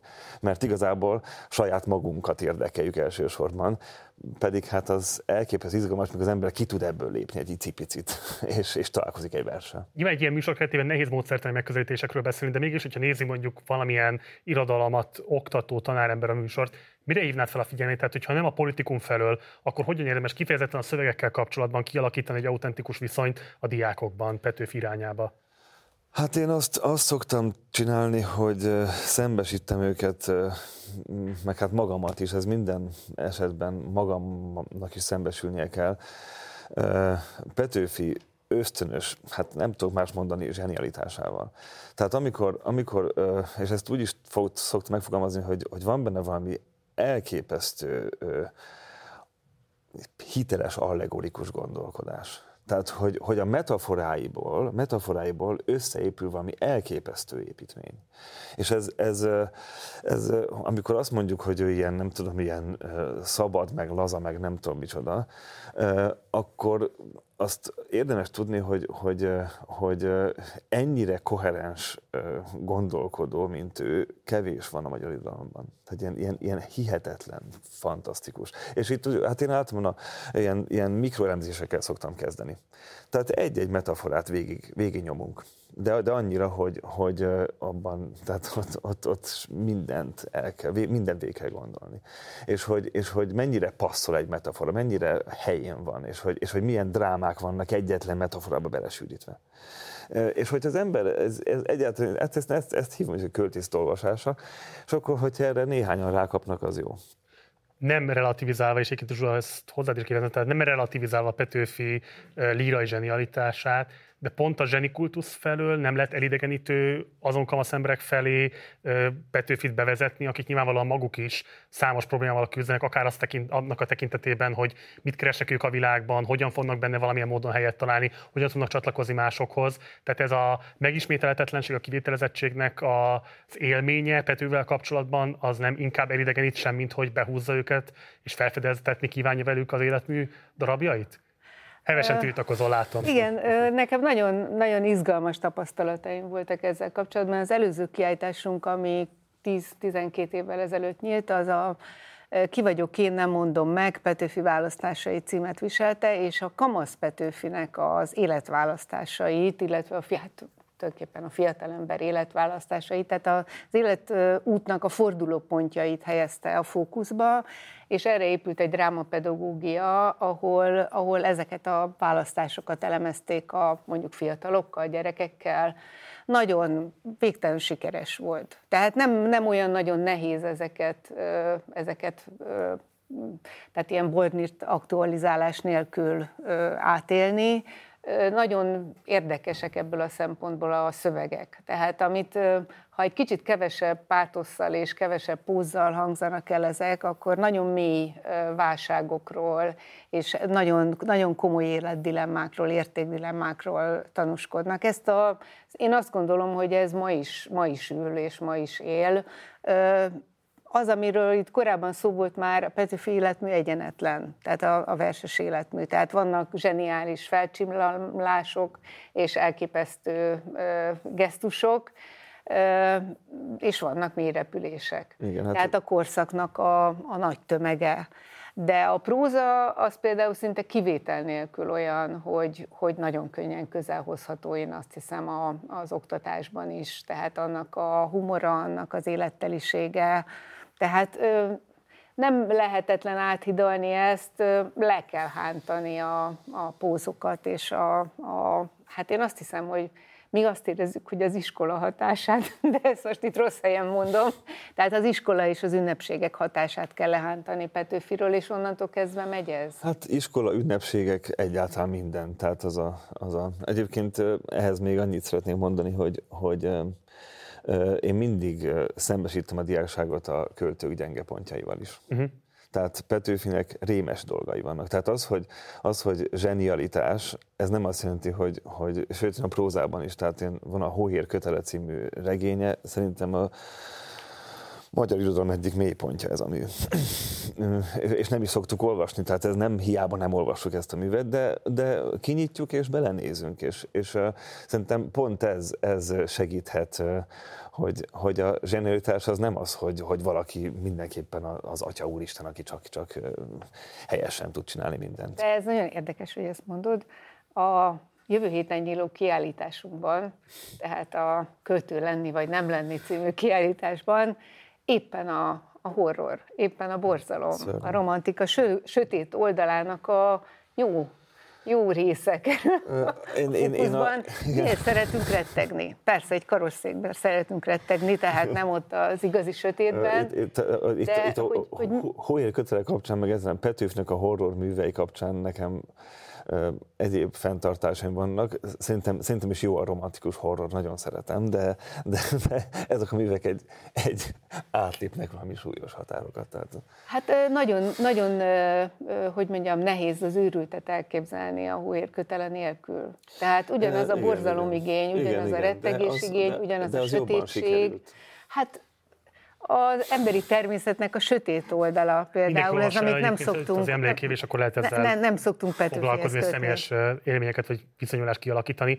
Zsuzsa, nagyon kritikusan fogalmaztál a korábbi emlékévekkel kapcsolatban, amiben azt szűröm le, hogy igazából nem nagyon van olyan hagyomány, amit tovább örökíthetőnek vagy újra felfedezhetőnek gondolnál az emlékévrendezés kapcsán, és az aranyév, az arany emlékév kapcsán is kritikusan fogalmaztál. Na most azt gondolom, hogy nem árulok el nagy titkot, hogy azért a magyar nyilvánosságban jelenleg a Petőfi emlékévet is, hát igen erőteljes szkepszis övezi, ez kívül van politikai megalapozottsága, és nem akarok részletesen belemenni ennek az elemzésébe, de a kérdésem az, hogy ti mit tudtok tenni annak érdekében, hogy megküzdjetek ezzel az egész helyzettel, ami a Petőfi emlékévet övezi. Milyen programokat kínáltok, és mi tud lenni az a központi gondolat, ami mindezeket a terheltségeket valamilyen módon mégiscsak kezeli, és valamire fölhívja a figyelmet Petőfi kapcsán, amit érdemesnek tartotok, hogy a közönség újra felfedezzen? Hát szerintem nagyon sokat. Tehát műveljük, műveljük kertjeinket. Tehát olyan szakmai programokat, szigorúan szakmai alapokon próbálunk megvalósítani, rá egyébként nem lenne lehetőségünk. Tehát az emlékév, ezt mondjuk ki, egy forrásbővülést jelent. Tehát lehetőségünk lett egy új állandó kiállítás építésére, amire kevés múzeumnak van, Elindult a Petőfi busz, erre mi nagyon, nagyon büszkék vagyunk. Ez egy olyan kezdeményezés, ami járja az országot, elsősorban kis településekre megy el, és olyanokat szólít meg, akik nem, soha nem mennek múzeumba. Hm. Tehát egy, egy nagyon érdekes edukációs lehetőség, egy nagyon, számunkra egy nagyon érdekes tapasztalat egy olyan közönségréteggel, amit soha-soha nem látnánk, vagy nem ismernénk meg egyébként, és egy ilyen kiállítást megcsinálni, egy ilyen buszkiállítást megcsinálni, hatalmas kihívás. Ugye ez most már a sokadik, a nyugat évben indult az első, és minden alkalommal rendkívül jó tapasztalataink voltak ezzel kapcsolatban. Tehát az emlékév szerintem például lehetőséget ad a közönségbővítésre. Tehát nagyon, nagyon sok minden ö, ö, ö, én azt gondolom, hogy a, a mindenki előtt ott áll az, hogy azt csinálja, amit a legjobban tud és a legjobban szeretne. Hát az, az, az emlékévben nem feltétlenül ahhoz kell csatlakozni, hogy még 426 Petőfi szobrot támogassunk, tehát itt nagyon, nagyon tágak a lehetőségek. Reméljük meghallják az illetékesek. Pál, a 19. század művészete általában kulturális terméke és történelme is nagyon nagy hangsúlya van jelen, nem csak a közoktatásban, hanem a magyar nyilvánosságban is. Minek köszönhető ez a kitüntetett és domináns szerepe a magyar közgondolkodásban? Hát azt hiszem, hogy egyszerűen annyi, hogy a, a magyar nemzeti gondolat akkoriban izmosodik meg. És ezért a, a gyökereink azok a reformkorhoz kötnek bennünket. Ennyi azt hiszem. Egyébként én nem tartom annyira, annyira ö, egészségesnek ezt a helyzetet. Tehát, hogy ö, múlnak az évek, és hogy, hogy ö, tehát én, én ezt mindig meg szoktam tenni, hogy, hogy a himnuszt például, a kölcsei himnuszát, ö, mondom, hogy most figyeljetek, most irodalomórán vagyunk, ez nem szent szöveg, nem, nem ima, hanem ez egy vers, és nézzük meg, hogy mit tud. És, és szerintem ezt a gesztust lassan meg kell tennünk néhány életművel kapcsolatban. Pont szerintem a kölcsei nagyon erősen rászorul, és, és pont amikor itt beszéltünk arról, hogy a diákság elidegenítése, tehát költségének az mert nem a legizmosabb, és azért, mert, mert ő megírta a himnuszt, ezért ezért kritikátlanul el kell fogadnunk, amit ő csinált, és hogy tényleg ilyen, mintha valami szentírás lenne. Hm. Szerintem ezen, ezen lassan túl kell lépnünk. Az egész reformkornak az istenítéséből egy kicsit ki kéne másznunk, mert, mert a irodalmunk sokkal gazdagabb, és, és sokkal izgalmasabb problémák vannak, mint hogy ebbe csak egy ponthoz igazítsuk, viszonyítsuk magunkat. Ugye ez azért is nehéz, mert egy másik korszak jelentős irodalmi alakja, nyugatos szerzők is viszonyítási pontként kezelték a reformkort, Petőfi és aranyköltészetét, és hát nyilvánvalóan alaposan hozzájárultak ahhoz, hogy ez ma is még téma legyen, sőt, meghatározza az irodalomról a gondolkodásunkat. Mi az a megkülönböztetett öröksége a nyugatos szerzőknek, amivel még ma is küzdenie kell az irodalom tanárnak, hogyha belép az osztályterembe. Most, most annyit mondani, hogy ami a nyugatnak fontos volt, az, a, az ennek a korszaknak a leg, legizgalmasabb rétege. Tehát, Nevetesen? Hát Vörös Marti, Petőfi, Arany. Tehát, hogy, hogy e, ezek, ezek a leges legizgalmasabb, és hogyha nézzük a Vörös Marti életművet, vagy akár Petőfinek a legjobb pillanatait, vagy az Aranyt, akkor igazából ők ténylegesen, mint hogyha a Kosztolányi meg a többiek lennének. Tehát, hogy, hogy itt nincsen, nincsen korszakbeli különbség. Tehát, hogyha lehántjuk a, a, a, a történelmi korszak adta a dolgokat, akkor, akkor megállapítjuk azt, hogy a költők azok, azok ugyanazzal küzdenek. Hm. A kifejezésnek a nagy problémájával, a valóság és a megfogalmazhatóságnak az elképesztő kérdésére küzdenek. És hogy, hogy szerintem ebben nyugodtan hallgathatunk a nyugatra, hogy, hogy mi volt nekik fontos. Az a helyzet, hogy, hogy igen, hogy például Vörös Marti volt fontos, és, ne, és ott a legerősebb darabok Vörös Martitól. Hát még annyit, hogy van egy ilyen, azt hiszem egy ilyen nagyon romantikus kép a, az, a reformkor társadalmi egységéről. Tehát arról, hogy 48-ban egységbe fort a nemzet, hogy a szabadságharc, ugye itt elhangzott korábban, hogy és akkor Petőfi is elment. Tehát, hogy van, van egy olyan, olyan kitüntetett, olyan idilli pont a magyar történelemben, amikor nem voltak nézeteltérések. Ugye a korszakutatói tudják, hogy ez nincs így, tehát ez nyilván a, a század végnek a visszavetített változata. Mindannyian találkozunk azokkal a, az olajnyomatokkal, ahol Széchenyi Kossuth mellett ott áll Petőfi, és nem tudom én, Vasvári. Tehát ez, ez, ez, ez, ez valahol egy, egy a század második felének tulajdonképpen talán a, talán a, a magyarság eszménynek egyfajta nem tudom, torz visszatükröződése, tehát ez a fajta teljesen egybeömlő, mindenfajta megkülönböztetés ez, nélküli ez reform. Egyet kell mondanom, hogy én nekem az utóbbi pár évtizedben kellett szembesülni azzal, hogy az én családom masszívan Habsburg párti volt. És az igazság, hogy én ezt, ennek most már örülök.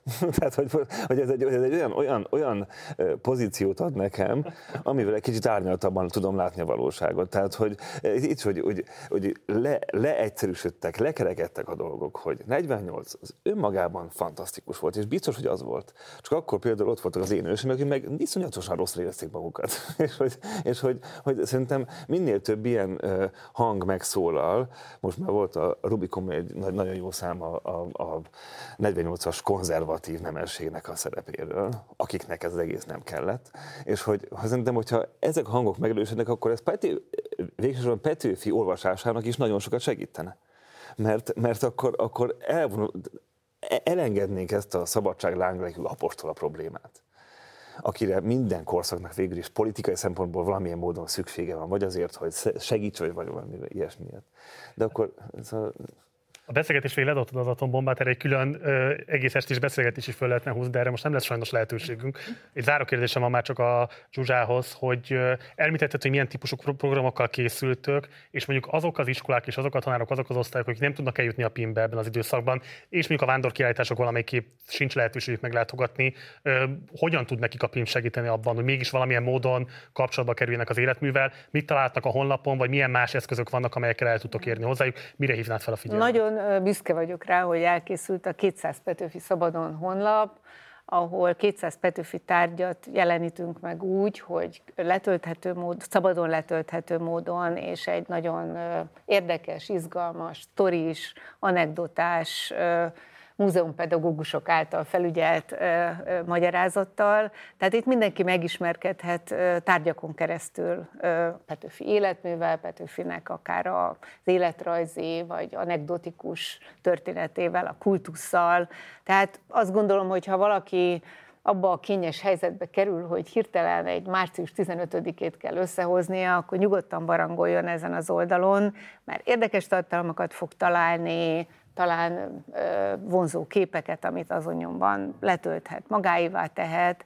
Tehát például ez egy lépés lehet ahhoz, hogy egy picit na, mondjuk azt, hogy lebontsuk a kultuszt. Kalla Zsuzsa, Nényei Pál, nagyon szépen köszönöm, hogy elfogadtatok a meghívásunkat, gyertek majd máskor is. Szervusztok! Köszönjük szépen! szépen. Ti nem menjetek sehova, mert azonnal érkezik ide a stúdióba Parti Nagy Lajos és Fehér Renátó, de előtte még következik a Bújdosó trió kiegészülve Kálmán Andrással, akik Víg Mihály feldolgozásában adják elő az ítélet című költeményt.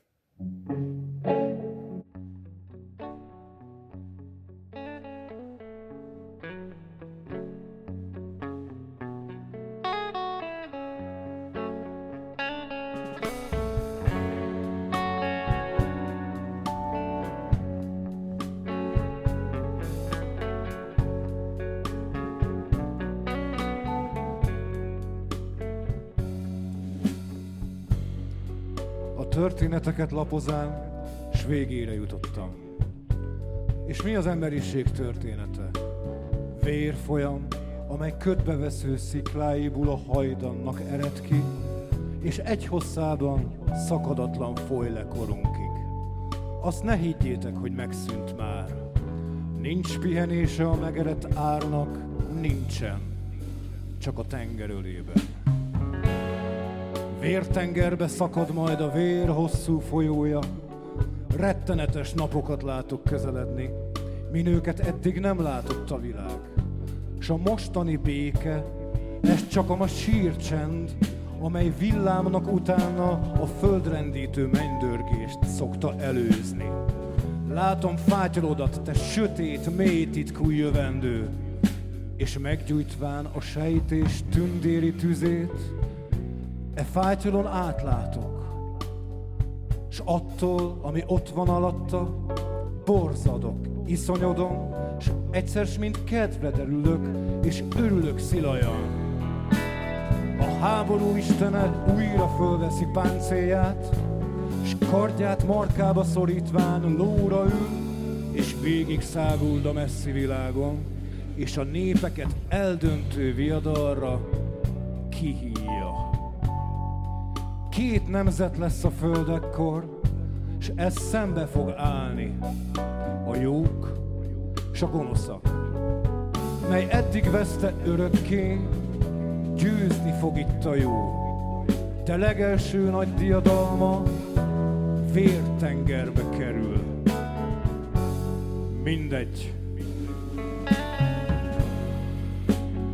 Ez lesz az ítélet, melyet ígért Isten proféták ajkai által.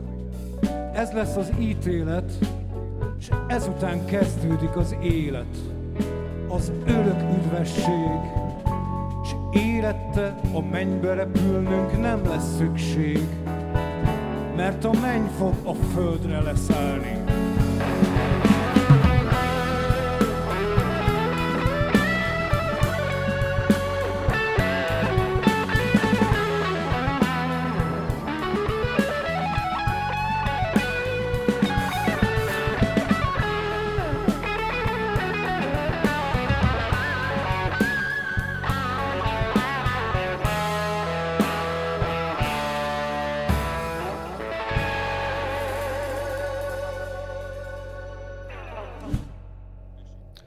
Este utolsó blokkjában pedig Petőfi hatását elemezzük a kortárs irodalomra.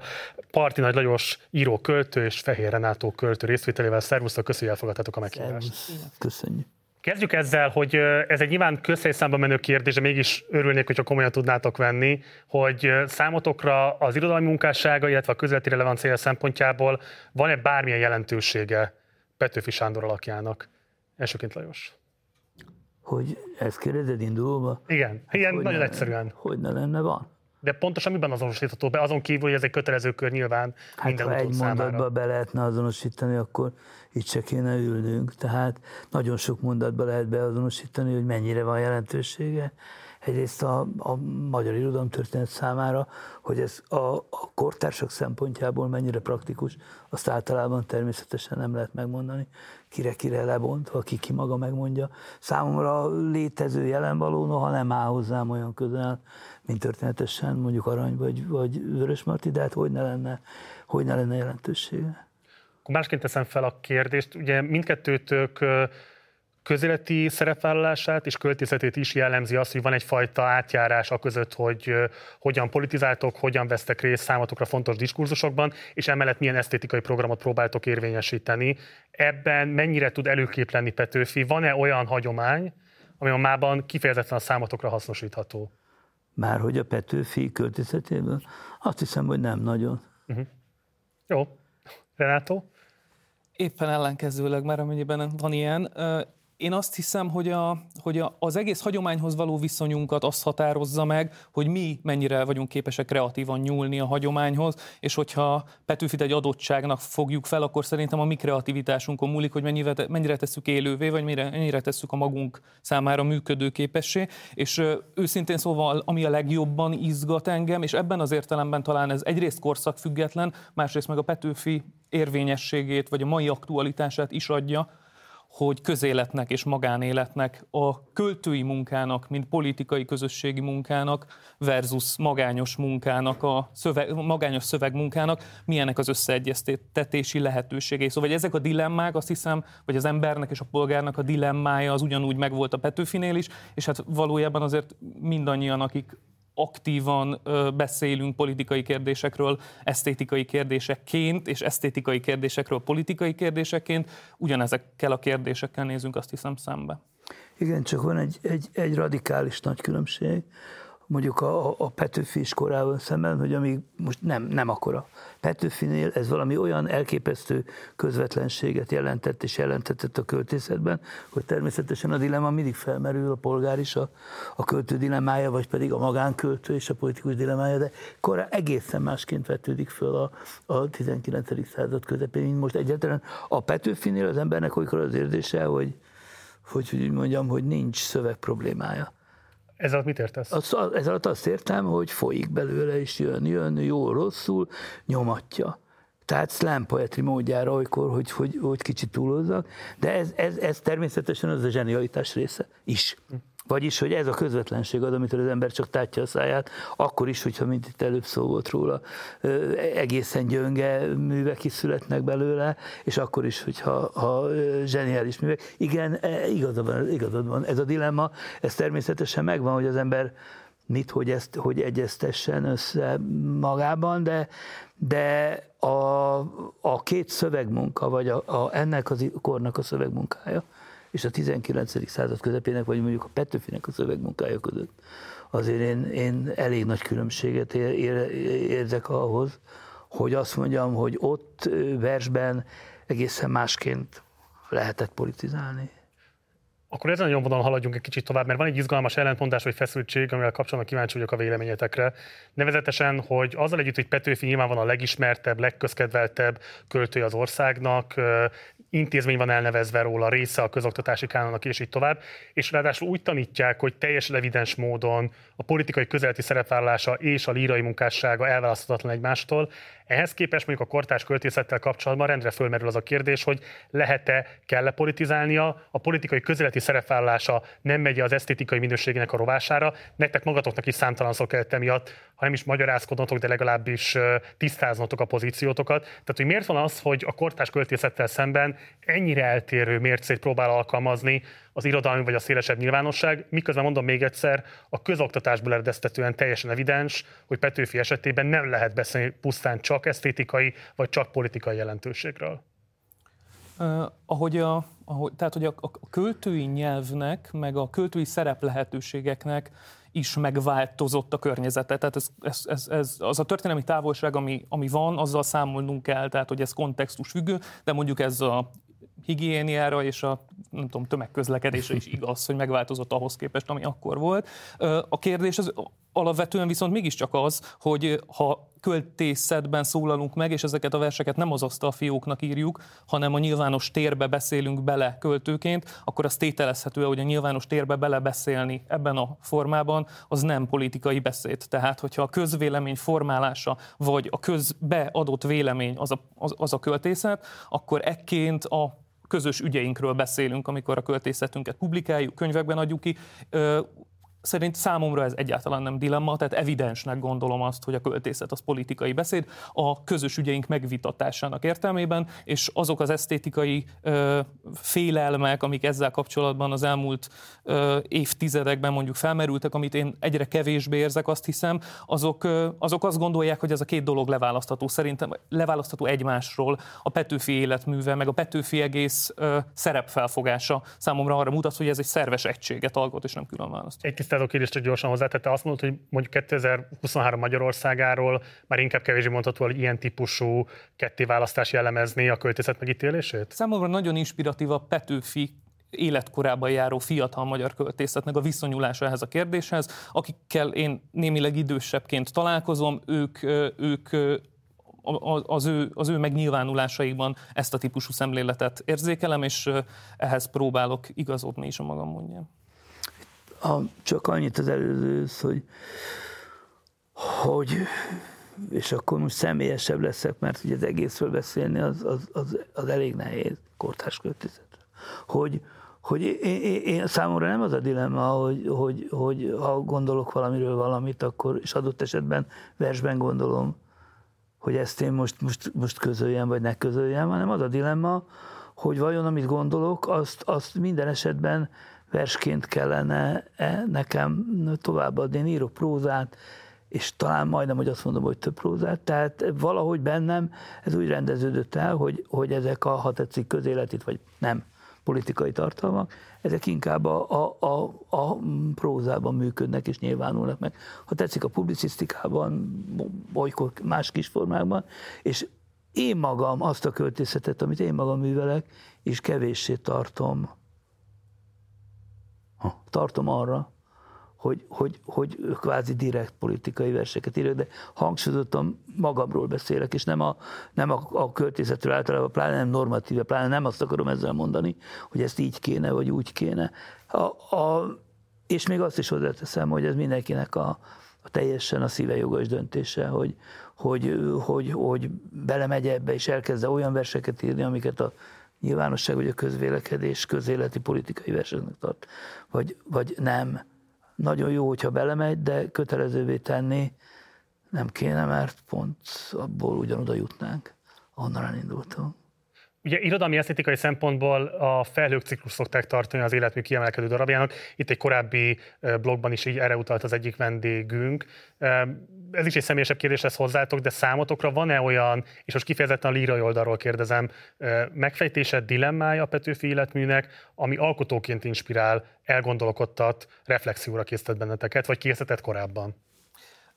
Azt hiszem, hogy bizonyos értelemben alkotóként nagyobb előnyünk van, mikor egy szöveghez nyúlunk, vagy egy ilyen nagy életműhöz nyúlunk, szemben az irodalom történészekkel, hogy nekünk lehet ilyen következetlen az olvasásunk. Tehát, hogy mi belekaphatunk itt meg ott, és, és a, mondjuk, a, hogyha a hóhér kötelét a magyar irodalom leg, egy, egyik legnagyobb mélypontjának minős, minősült az előbb, akkor nekünk az is szolgálhat inspirációval alkotóként ott kapni olyasmit, amiből aztán a saját munkánkban, a saját íróasztal munkánkban, mert hogy amit, amit, amit mondasz Lajos, hogy az is egy íróasztal munka persze, hogy milyen formába fejezzük ki a véleményünket azzal kapcsolatban, szóval, hogy ez, a, ez az íróasztalunknak az ügye, ami, a, ami az életműbeli személyes vonzalmakat illeti. Nekem, nekem jó ideje az Apostol című, című szöveg van a kezem ügyében, és, és ez ez abban az értelemben még aktuálisabb vált, hogy a korábban emlegetett szabadszállási követ kudarc, választási kudarc után születik, tehát egy, egy, egy hatalmas választási kudarc után születik ez a, ez a Petőfi szöveg. Hát az elmúlt 12 évben tulajdonképpen folyamatosan permanens aktualitása van az apostolnak ebben az értelemben is. Másfelől azt gondolom, hogy amit, a, amit az előbb is mondani akartam, abban a szövegben nagyon izgalmasan összeér. Ezek a feszültségek, ezek a terheltségek forradalmás szerepnek, vagy költői szerepnek, vagy közéleti szerepnek, a lehetőségei az apostolt úgy szöveg szintjén, mint, mint a szónak ilyen, ilyen, ilyen politikai, vizionárius értelmében közel engedik hozzám. Hát ami a Renátó által említett szabadságot illeti, hát kétségkívül íróként az ember úgy nyúl, egy hagyom, úgy nyúl a hagyományhoz, úgy nyúl egy életműhöz, ahogy akar. És az utóbbi időben, vagy nem, talán nem is az utóbbi időben, nagyon régóta, azt érzem, hogy a Petőfit magát nem lehet leválasztani a kultuszáról. Vagy de le lehet, én nem tudom, és talán nem is akarom leválasztani a kultuszáról. És most lehet, hogy szentségtörésnek hangzik, de a kultusza maga legalább olyan érdekes része a magyar kultúrtörténetnek, mint, mint, mint maga a, a, a költői teljesítmény. És azért ez, ez, ez hova tovább 180-190 év kultuszát jelenti, ez nagyon hosszú idő, tehát nagyon-nagyon sokféle, sokféle réteget, a legmeghatóbbaktól, a legfelemelőbbektől, a monumentális Petőfi szoboroktól a gumipetőfikig. Tehát azt, ahogyan, ahogyan, ahogyan minden, minden rétege a magyar társadalom történetnek ebben megfürdik, vagy megfürdeti saját magát ebben a Petőfi kultuszban, és ezt, ezt, ezt gerjeszti is, és nem lehet, nem lehet leszedni a, a, a, a nemzeti dalt, a, a, a Nemzeti Múzeum lépcsőjéről, ugye, ahol el sem hangzott de majdnem, hogy képtelenségnek gondolom, de ez zárójel ezt a szakemberek eldöntik, hogy lehet, vagy nem, vagy kell, vagy nem. Én, én kétségkívül nagyon szívesen dolgoztam, amikor, amikor Petőfi közelbe kerültem, ezzel a kultusszal, például a barguzin kultusszal, meg ezzel az egész, egész különös, különleges dologgal, ami ezt a, a szibériai csontváz kiállást is, is újra tett. Engem ez, ez, ez olykor jobban érdekelt, mint adott esetben némely középszerű verseny. Ha most már verseknél vagyunk, természetesen vannak a, a hihetetlenül, hihetetlenül, na hát igen, vannak művek, amik, amik, amik valóban halhatatlanok a szeptember végétől, a nem tudom én még, de itt is van valami azért, hogy azon is múlik, hogy az ember ezeket hányszor és milyen kontextusban hallja, olvassa, mondja. Én például, ez is személyes, a falu végén kurta kocsmát, a gyerekeimnek, amíg kicsit voltam, kicsik voltak, hogyha nem mondtam el 300-szor, vagy 600-szor, akkor egyetlen egyszer sem. És gyakorlatilag már az a vers, az teljesen átértékelőt. Az a vers már az a vers, amit a, a, a gyerekeimmel, gyerekeimmel való diskurzusban folytattam. Tehát így értem, hogy, hogy, hogy, hogy minden estől belénk kivódik a, a, a nem csak szöveg szerint, hanem mindaz, amit, amit most nézem az agerotípiát, ugye ezt a, ezt a fantasztikus hányatott sorsú ö, képet, hogy ennek is már a kultusza rettenetesen érdekes, vagy, a, vagy ahogy, ahogy, ahogy, be, ahogy be, belénk épül. Lehet, hogy az iskola le tudja választani, és tud belőle e, csinálni egy szigorúan szakmai alapon egy, egy 19. század közepi romantikus költőt. Föltétlen ez lehetséges, és hát a szövegek azok meg is engedik. De hogy ez a, a a, ha tetszik, a mi Petőfink, az ezzel együtt kerek, ezzel a rengeteg nagyszerűséggel és bornírsággal, és azzal ugye, hogy minden, minden, minden politikai rezsim a, a maga függetlenség vágyát, mert melyik nem akar független lenni, a szavak szintjén, az mind-mind valahogy a Petőfiben érezi kiélezhetőnek, vagy kihegyesíthetőnek. Hát ez legalább olyan izgalmas. Akkor ezen kicsit még metázzunk el, tehát hogy ugye azt mondtad, hogy maga a kultusz lehet, hogy több esetben izgalmasabb, mint maga az életmű. És tudom, hogy történetlen a fölvetés, de mégis miben lenne más a 20. század magyar irodalma, ha maga az életmű és a nyomán kialakuló kultusz nem állna rendelkezésre hagyományként az elődeitek számára? Hát ez, na erre röviden, ez, e, e, nem lehet különvenni azt hiszem ettől a 19. századtól egyik őket sem. Tehát Arany, Petőfit, Vörös Martit minimum. Ezt így egybe. Tehát ez a fajta 19. századi nagyköltészet, ez együtt határozta meg, vagy sok ponton határozta meg mindazt, ami utána következett, akár ha úgy tetszik a, a nyugat, bár nem véletlenül, hogy a nyugat nem csak Petőfihez, hanem Vörös Martit legalább annyira, nem beszélve Arany Jánoshoz hoz visszanyúlt. Tehát, tehát majdnem, hogy azt mondom, hogy elképzelhetetlen nélkül a 19. századi költészet nélkül az, ami a 20. században van a magyar költészetben történt, és ami aztán nagyjából ugye a, a magyar költészet centrumává, vagy gyújtópontjává, vagy mivé vált a nyugatról ö, beszélek, nagyon nehezen elképzelhető nélkül. Azt hiszem, máshogy beszélnénk magyarul, nélkülük, most akkor Petőfi Vörösmart és Adiné, vagy Arany nélkül és akik életükben nem olvastak el négy Petőfi versnél többen, azoknak is valahogy bele, beleívódott a bőrük alá, a pórusaikba, a zsigereikbe, hogy ez a dolog, ez van. TSC-től, sportegyesülestől és minden a, épp, éppen, éppen ez az, ami engem a kultusz kapcsán izgat, hogy milyen olyan rutinok épülnek be a Petőfi képekbe, oké, okay, mi az íróasztalunknál, meg nem csak az íróasztalunknál ezzel kellünk, fekszünk, de hogy a, a, a szélesebb kulturális hozzáférés tekintetében hogyan lehet ezeket a rutinokat, az iskola által kialakított rutinokat, a nyilvánosság által kialakított rutinokat megbontani, és engem ez ügyben legjobban, és, és ezt is, vagy sokszor előkerül a Petőfine, hogy a, hogy a magyar nép boldogságához az út, az a magyar nép szabadságán keresztül vezet. És mit, hogy mit jelent számára valójában ez a szabadságfogalom, mert hogy én azt, az az érzékelésem, hogy az egy ilyen megcsontosodott álláspont, miszerint a szabadság, az a szólás és a sajtó szabadságát jelenti az ő számára is elsősorban, miközben azért a, a forradalom utáni időszakban azt érzékeljük, és erről is ma már esett szó, hogy ugye március 15-ét az tulajdonképpen csak az első szikrának tekintette. Ez egy nemesi ö, polgári reformmozgalom, ami a közjogi felszabadítást ö, bizonyos értelemben elvégzi, de a Petőfit már a következő felvonás érdekli, a szociális felszabadításnak, tehát hogy nem csak a, nem csak a cenzúra alól való ö, kényszereknek a felszabadítása, hanem olyan gazdasági kizsákmányolásoknak, gazdasági kényszereknek a felszabadítása és a felszabadulása, ami, ami egy következő lépést jelent. A magyar nép legyen a szabadságharcnak a mozgalma, a magyar népé legyen a szabadságharc, és hát ebben az értelemben azért mégiscsak van köze a politikai realizmushoz, főleg, hogyha azt is hozzátesszük, hogy túl az utópián, meg túl az ilyen értelmiségi elmejátékon azért intézményes politikai szerepet gondolt vállalni a Petőfi, és ami szerintem a legfontosabb, hogy a, és ez valóban ezzel a, a közjogi felszabadításnak versus a szociális felszabadításnak a kérdésével függ össze, hogy a, hogy a jognak asztala azért mégiscsak, mégiscsak illúzió, hogyha a bőségkosara nem adott, és nem véletlenül van a versben fordítva a sorrend. Szóval, hogy a bőségkosara teremti meg azt a közös alapot, a nép közös alapját, a nép szabadságát a boldogsághoz, amiben aztán a jognak asztalánál is együtt ülünk. Lajos? Igen. Jó. És akkor hát zárásként egy picit elrugaszkodva Petőfitől, de a magyar irodalmi élethez meg abszolút el, szorosan hozzátartozva, egy tragikus esemény áranya be ezt mostani beszélgetésünket, jelenleg is tart egy virasztás, amelyet Morcsányi Géza emlékére szerveztek az ő tisztelői és ti nektek volt kapcsolatotok Morcsányi Gézához, ugye fontos tudni a nézőinknek, hogy ő egy meghatározó alakja a rendszerváltás utáni irodalmi életnek, könyvkiadó, szerkesztő, műfordító, számos olyan tevékenységet végez, ami nélkül nem ott tart a magyar irodalom, ahol tart, és hát egyébként egy legendás filmszerep is kötődik a nevéhez, Enyedi Ildikó Teső és Lélekről című alkotásában meghatározó színészi munkát is végzett, hosszan lehet még sorolni az érdemeit. Mi az, amire ti fölhívnátok a figyelmét a nézőinknek Morcsányi Géza emlékével kapcsolatban?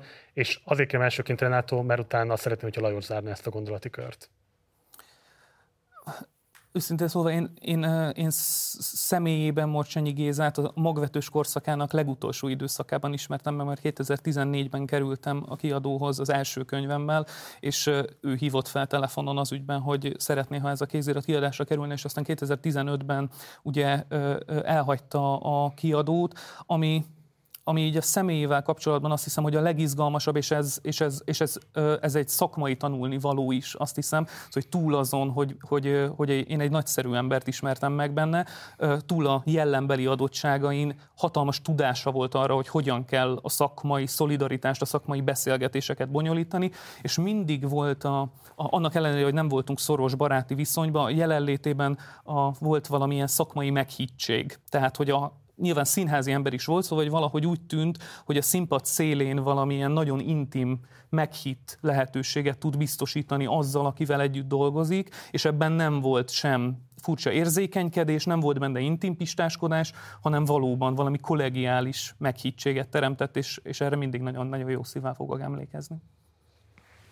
Hát én, én 90 93-94 óta ismerem, sőt a 80-as évek közepe óta ismerem még Pécsről, amikor ott volt egy rövid ideig dramaturg, és a 90-es években lettünk jóba, és aztán én 2000-ben kerültem, vagy 2000-től lettem magvetőszerző, és hát elég szoros kapcsolatunk volt, baráti kapcsolat is, meg munkatársi kapcsolat is. Egy nagyszerű ember volt.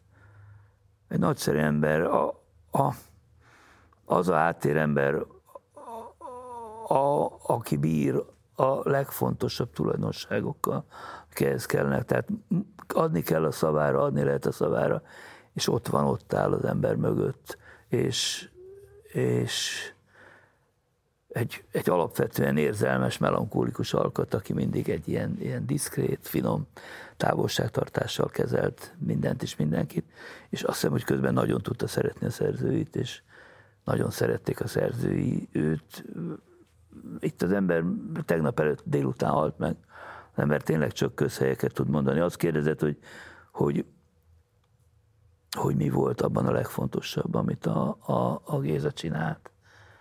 Én azt gondolom, hogy az egész. A morcsányi gézaság, ez volt benne a legfontosabb.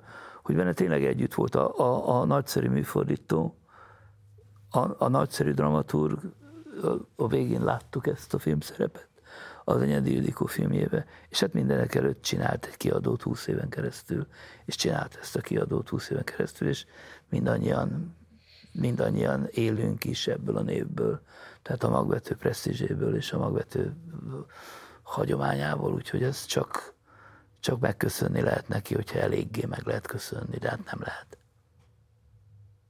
Partner Lajos, Fehér Renátó, nagyon köszönöm, hogy elfogadtatok a meghívásunkat, és eljöttetek majd ide hozzánk. Gyertek majd máskor is. Köszönjük. Nektek pedig köszönöm szépen a figyelmeteket, de nem menjetek sehova, mert még nem ért véget a műsor. Először is köszönöm az összes vendégünknek, hogy itt voltak a mai este folyamán velünk, hogy ezt az életművet valamilyen szinten felmutathassuk a számotokra, de nyilvánvalóan a szövegek tudják leginkább felmutatni, ezért mindenkinek azt javaslom, hogy olvasson Petőfit, valóban a Renáta által emegetett apostolt én is elolvastam az elmúlt napokban, és hát letaglózó erejű olvasmány, úgyhogy mindenkinek csak ajánlom megismerésre. A 12 év ellenzéki kudarcaitól függetlenül, de akár azzal együtt is megvilágító erővel rendelkező műről van szó. Szeretném még foglalkozni az év folyamán valamilyen formában még a Petőfi életművel, és ezért azt találtuk ki, hogy szeretnénk valamikor felolvasni egy élő adás keretében az összes költeményét a költőnek. Ehhez várjuk a jelentkezéseteket, hogyha szívesen csatlakoznátok be a közösségi versolvasás, a közösségi vers felolvasás folyamatába, akkor kérlek, hogy a petőfi kukacpartizánmedia.hu címre küldjétek el a jelentkezéseteket, és akkor majd fogunk teket értesíteni arról, hogy pontosan mikor és milyen formában is kerül majd erre sor. Zárásként pedig újra következik a bújdosó trió Kálmán Andrással kiegészülve, csatlakozik hozzá Hunderlik József, és ők fogják közösen előadni Tolcsfai László zenés feldolgozásában Petőfi nemzeti dalát. Munkatársai nevében ezzel a dalal búcsúzom most tőletek. Én Gulyás Márton voltam Budapestről, jó éjszakát kívánok, ciao.